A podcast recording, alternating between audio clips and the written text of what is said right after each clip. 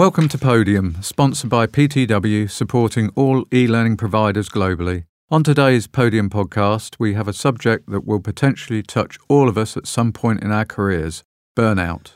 A subject so often ignored or pushed under the carpet as it's seen by some as a weakness. Today, mental health is top of the health and well-being agendas, and here with me today are two people, both very successful and well known in their careers, who have become the victims of burnout, only to go on and build businesses to help both enterprise, SME, and business owners understand why they need to have a high degree of self awareness as well as incorporating this into their learning programs. Welcome, Heather Beach and Clive Johnson. Thank, Thank you. you.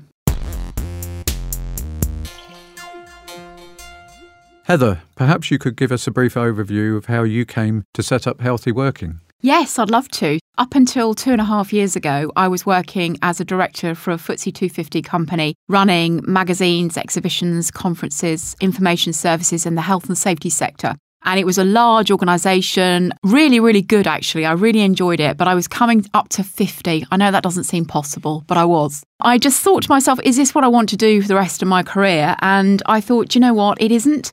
I want to do something that I'm really passionate and interested in, which is all about understanding why human beings thrive in life, what sorts of things they need to do to ensure that they are happy and they get the most out of their lives. And this kind of coincided with the interest that everybody had in mental health. So I left my job. I started a master's in positive psychology. I did some instructor training and I started a business in helping people to understand what they need to do in their organizations to support a mentally healthy workplace and also to do training for people in particularly for managers because that is a really hard conversation for a manager to have with someone when they're struggling with their mental health. That's really good to hear. Thank you very much, Heather. And Clive, you come from a different perspective in the enterprise market. Tell us a bit about your experience and why you decided to create Business Risk Solutions. Well, thank you for the introduction. I've just recently left Landsec, one of the top 50 PLC property companies in the UK. I've been with them for eight years, and throughout that time, I was very fortunate to work for a company that took health, safety, security, and particular well-being seriously.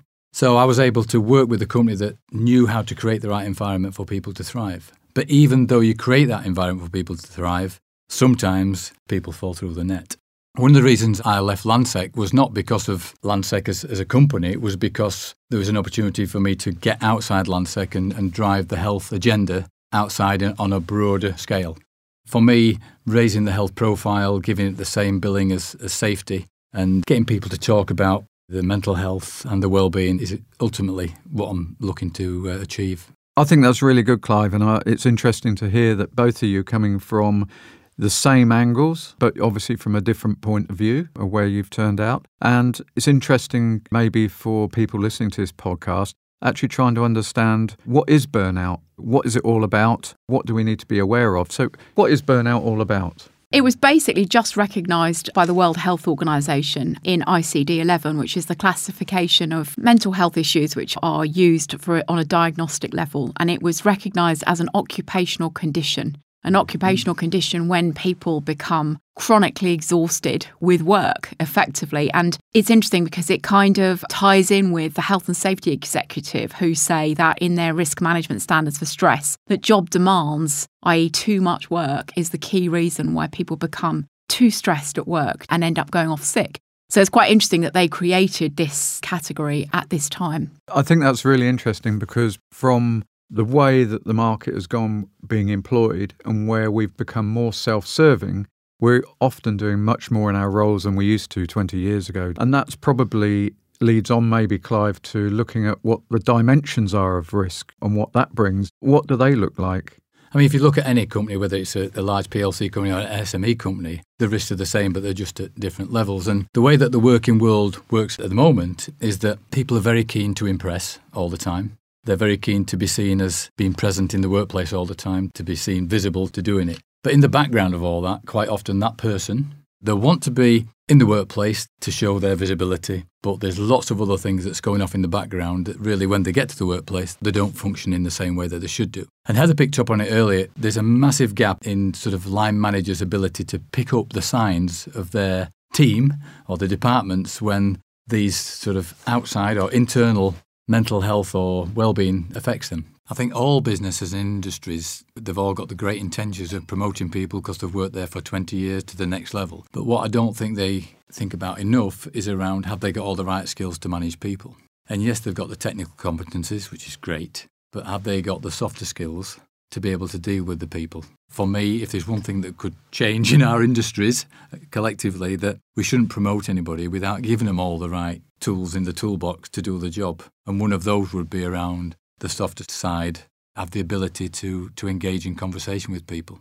I think that what you're coming with there, Clive and Heather, is looking at maybe what are the warning signs. Because if you're saying people don't often know what they are, it's interesting to know from maybe our listeners' point of view what they should be looking for as well. What would that look like from a, the warning side aspect? For me, I thought I was immune to all this sort of stuff. I did 23 years in the Royal Air Force, serving in conflict areas from the Falklands, the Gulf, and then into the former Yugoslavia. And I thought my life experiences equipped me with enough resilience to deal with anything. And what I realised over the last year that you know you're not immune to these sort of pressures. And for me, I kept saying yes, I kept saying yes, and really, I wanted to say yes, I wanted to help people out, but I just kept saying yes, and I realised I was taking too much on and too much on.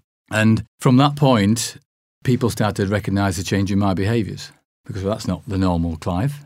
What's up with him? Because he's normally the sort of happy go lucky type of guy, but all of a sudden he's not. He's a bit, bit withdrawn. My wife picked up on it, which was another sign. My wife knows me very well, so she picked up on my, my behaviours. And then all of a sudden I'm thinking, crikey, I really need to evaluate what's happening to me here because ultimately, if I carry on on this road, you know, the wheels are going to fall off. It's about identifying the, the triggers which trigger these feelings off. I finally had the sort of final rock in my rucksack, which sort of said, no, you're doing too much and you've got to reevaluate what you're doing. and that's obviously you got to a point where you did realise that. Oh, yeah. luckily yeah. enough that people around you did. Yeah.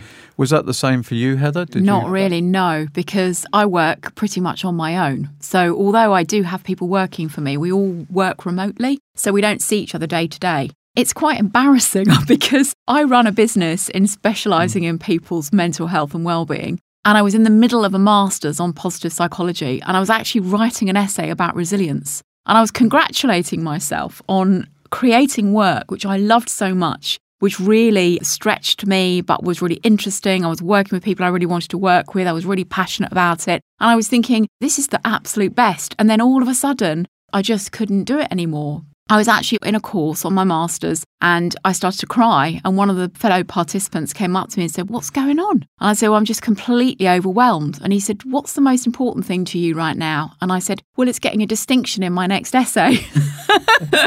and at that point, I realised that things were slightly off. And I just put myself to bed for six weeks, pretty much. And that has happened to me before. So I recognised the signs of where I was. But what I really have to come to terms with this time is that this is part of my personality and my drivers. These are the things that I needed to look at because it wasn't anyone else putting pressure on me. I wasn't in a corporate job where people were saying, Come on, Heather, you've got to perform. It was me driving me. That was a big revelation for me. And I, I sort of understood more about myself. And for example, I see work as like play because I love it, but it's not play you do need time to relax. You do need to do other things aside from work. And like Clive, I have a problem saying no. I want to be helpful and I want to do every job really, really well. So I've got perfectionist tendencies as well, which don't help. And I think a lot of people in the workplace today are like that as well. Do you think that based upon what both of you have achieved with your own individual businesses, there is a difference from enterprise level down to the business owner level in terms of this burnout, the stress that is being experienced by people? I mean, if I can give an example of, of Landsec, I would class them as a prime example of what good looks like in terms of creating the right environment for them people to thrive. And that came from the board level down in terms of six years ago, Landsec was working in an eight story silo building in the Strand. And the CEO said to his senior team, What type of environment do we need to create for our people to thrive? So we went back and gave him some ideas. Two years later, we moved out of an eight story building to a single floor plate where we've got all this agile working. So that's an, a great example of the board and the CEO putting the money where the mouth is, thinking about their people. And that changed the whole culture within the business. People were talking to each other because they're on the same floor. So you didn't have accounts there and development there. people now spoke to each other at the coffee machine, they speak to each other at the printer, where a lot of these conversations before took place via email. And now there's a more face to face. So things started to change. So within the office, they had treadmill desks, they had stand up, sit down desks, they got sleeping rooms. They really put the money where the mouth was in terms of what do we need to create. But for me personally, a lot of it was my own doing. By what Heather said, I do lots of things externally outside of my previous role. And it was those roles working for with the Inclusive Economy Partnership, a government cabinet office initiative around mental health, whether it was working with other external industry committees that were really overloading me. And my team recognised it last Christmas and they bought me relaxation, they bought me yoga classes, they got me tickets for me and my wife to go to the cinema. so but so my team picked up on it. And I think out of this podcast today, one of the massive takeaways should be that the line managers have got to have the right knowledge and skills to pick up when that person they're working with isn't like he normally is. And, and once you get those skills within the business, you might look at somebody within a different department. It might not be your department, but you've got the ability and the confidence to ask them, what's up? And you know what? I completely agree with that. And I think probably that was partly my undoing was the fact that I wasn't in that kind of hmm. environment anymore because where when I worked at UBM, I had literally the best boss ever. I loved him to bits, and he just he knew when I was under pressure because I used to get irritable, and I'm not an irritable person, but I used to get cross with him, and he'd be like, "Okay, come on, let's go for a chat. What's going on, Beach?" And that was enough for me. That's what I needed. Yeah. And I don't have that anymore because I'm now working for myself. Another takeaway that I had from this period is I need to surround myself with people who are in my position. I didn't know people who ran their own businesses. I knew employed people like I had been. And I've now got two or three or four people who are in my position who I know I can pick up the phone to and say, I've got this problem. Can you help me out? Which I didn't have in the past. I agree. I think it is very different. And I totally agree with that gap as well. As a manager myself, when I was a director of the business where I was, I really struggled having that conversation with people. You worry about being intrusive. You worry about ending up in a tribunal if you say the wrong thing. So that's part of what we do is train people to have that conversation. And we find that instinctively people actually do know what to do and say, but they don't quite trust themselves. They don't have the confidence to do it. Mm. It's um, a broad mix of situations that you've got here, which what I feel as though is coming out of this is that you're feeling that within the learning environment that this type of subject ought to be included within the curriculum or within the introduction into a business in the induction process? Is that something that you talk 100%. to companies if you look beyond companies bringing that into their inductions and you look at the double RSMs and the IOSHs of the world, Institute of International Risk and Safety Management and IOSH Occupational Health, these two organisations have got a great opportunity to include that within their learning for people to get qualified as a health and safety practitioner. Mm. Because I've called myself a health and safety practitioner since 1996. But if I'm honest with myself, all I've done is safety up until about three years ago. Because you deal with the immediacy of safety, where somebody's fallen and you can see what's happened. But the health bit, quite often it's invisible, quite often it's latency. So it's not got that same focus of attention. But if you can get the IOSHs and double RSMs of the world to include this in their training programs with all future potential practitioners, that's where I think it should really start from and give health the same billing as safety within the professional qualification. It's a really, really good point. It tends to fall between HR and health and yeah, safety. Yeah. You're never quite sure where it sits. But most of our training that we deliver, we do Uh, half days and one days. And what we then talk to the organisation about is when we go away, how can you incorporate this in your induction, exactly as you said there, because that's really where it needs to sit. Should it potentially come before that? Should it come at the recruitment stage? Well, you do need to think as well about the type of individual you're recruiting. Are they going to cope with the pressures of that particular job and be really open with them about what the pressures are in that job? I come from the events industry, it's a highly pressurized industry. You've basically got three, four days a year when you are absolutely manic and you don't sleep. It doesn't suit everybody. So you, you just need to be really clear up and upfront with people about what they're going to expect in that job. So there is a question there then to say that potentially you'll be looking at what does the job description does that include elements around the style of that person to that role as well? I think recruitment's crucial. The more mature companies get when recruiting people where the person that's applying for the job is quite happy to say to them, well, look, you know, a bit more about me. This happened to me so that company knows how to deal with you. And it shouldn't be a blocker to stop you getting a job. It just lets that company know that there may be some vulnerability there, But I think it's like any disability, you've got to be open about a disability because it shouldn't be a blocker to stopping you getting a job, should it? You know, so I think being open about stress and mental health and making the, the whole working world a lot more transparent around these sort of things. Okay, so when we've recruited the team and we've got individuals in the team, you've mentioned earlier on about the World Health Organization and the ICD 11 that's recently come out this year. From a point of view of taking individual responsibility and also team responsibility, how does that work together?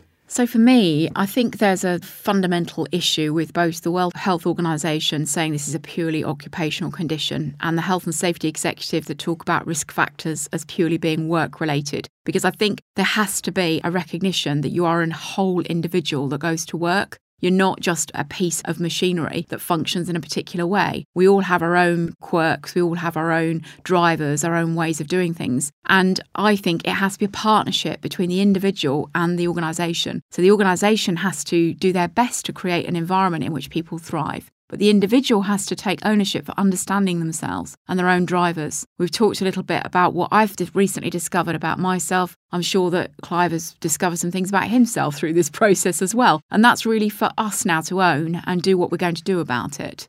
I mean, just on the how it's affected me, by taking that responsibility, it gives you then the ability to, the courage to say, well, no, I'm not going to do that. And that's something I've sort of not done in the past, where I've probably just kept going on the on the hamster wheel, so to speak. And ultimately, it got faster and faster, and I had to get off the hamster wheel. But because I didn't take enough personal responsibility for my own sort of well-being, because I thought I was immune to all this sort of stuff. Once I realised what had happened, the way that I sort of dealt with it was that I'm a keen sportsman. I do a lot of cycling, swimming, and running. And swimming in open water, cold water, did it for me. I was swimming through the summer three times a week in a local lake. You're out there for an hour, swimming round, and you've just got your thoughts to yourself. In terms of refreshing your brain and refreshing your mind, you come out a different person.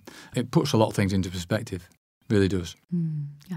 For me, there is that whole thing about you have to stop. If you're in a burnout, you've got to stop. Yeah. You've got to completely do something different and you've got to stop. But then there is exactly what Clive talked about this then the requirement to really hone in on what is important going forward, what really aligns with what you want to be about moving forward, what goals are you really going to prioritize, and what are you going to say no to? Because all of us that suffer from burnout have a problem saying no. Mm. I mean, one of the big bits for me was that I've got a very understanding wife, and she knew what I did, and she knew how passionate I was about working for Landsec. And I love what I do. I love what I did working for Landsec, and I would never, I wouldn't want to ch- ever change that. But as a consequence of that, it affects your family life. And going through what I went through, I've realised, well, hang on, that's more important than that now. And it's never too late to change, I believe. And I have changed. I feel like I've got, if I had a brain at all, but I think I've got a third of it back because of, you know, the way that I'm, I'm dealing with things now. And, you know, anybody out there listening to this around the burnout, the mental health, I think you've just got to sit back and look at what you do and how you do it and prioritize it in terms of your work. It's not your work life balance, it's your life balance, mm. isn't it? And it's getting that real balance together because if you ask anybody what's the most important thing in their lives, they're going to tell you it's their family. But how often does that work bit come first and the family bit come second? And, and for me now, yes, as old as I am, you know, I've, I've had a realization that, well, hang on, my wife supported me all these years doing this and that. It's now a bit of a give back yeah. to my wife as well, really, and my family, my boys and my wife, you know. And um, just enjoying life more than I did before. okay, that's really good to hear all of that, Clive, and particularly as wanting to give back as well. I think that's important for all of us to recognise we've got so much giving back that we need to do everywhere in our lives these days. From a point of view of trying to help people that are listening within this podcast, are there places and resources that they could go to that you can give them links to? Yeah, of course. And one, one of the ones which is of close to my heart is something which we established back in sort of 2016-17 is a, a mental health program, particularly for construction, called the Mates in Mind program. And that's out there through the British Safety Council that sponsor it. There's lots of information on the web if companies want to get involved with that. Yes, it's primarily for construction, but the ingredients within the program you can you can bring it into any business. So that's what we did within within Landsec. Marvellous. Great. And from your side, Heather? Yes, so I mean, there, as Clive said, there's lots and lots and lots of resources out there. I mean, I think the Mind have a very good website, um, particularly for managers. They've got really uh, good resources there. Campaign Against Living Miserably, Calm, very interesting, yeah. uh, interesting organisation as well. Obviously, anybody that's really struggling, there's a Samaritans. And then finally, given that my big thing is personal responsibility, I think reading books such as The Inner Chimp, really interesting, learning about how our brains work. We do not understand enough about how we work as in, as human beings. And the more that we start to understand that, the more rich our experiences of life will be. Just one more on that, and it's something again which is quite close to my heart. And we talked about the general industries that are out there. One of the industries which doesn't get thought about of burnout is, is people in the professions of being lawyers and solicitors, that the pressure that these people are under. And working with a couple of colleagues of mine, there's a performance club which is based at looking at senior leaders that have gone through these sort of burnouts, as we call them, and been open to talk about what's happened to them. So it affects every industry. No industry is immune to it. If you think you're working in a small company, you're, you're still as vulnerable as a large company. Very true indeed, and very fine words from you, Clive, on that, and Heather. The takeaways that we're looking at from Podium Podcast today, I'd thank you very much for your openness, both of you, in terms of what you've personally been through. And I can see the takeaways of employees need to have trust in both their managers and in culture within the business. So it's key for the company culture to be open with the environment for survival and empowering teams to recognise the signs with colleagues and work on yourself and be responsible for yourself in the first instance and delegate opposed to doing it all. So, as usual, all the guest contact details will be posted on the show notes. Look out for the next Podium podcast brought to you by PTW.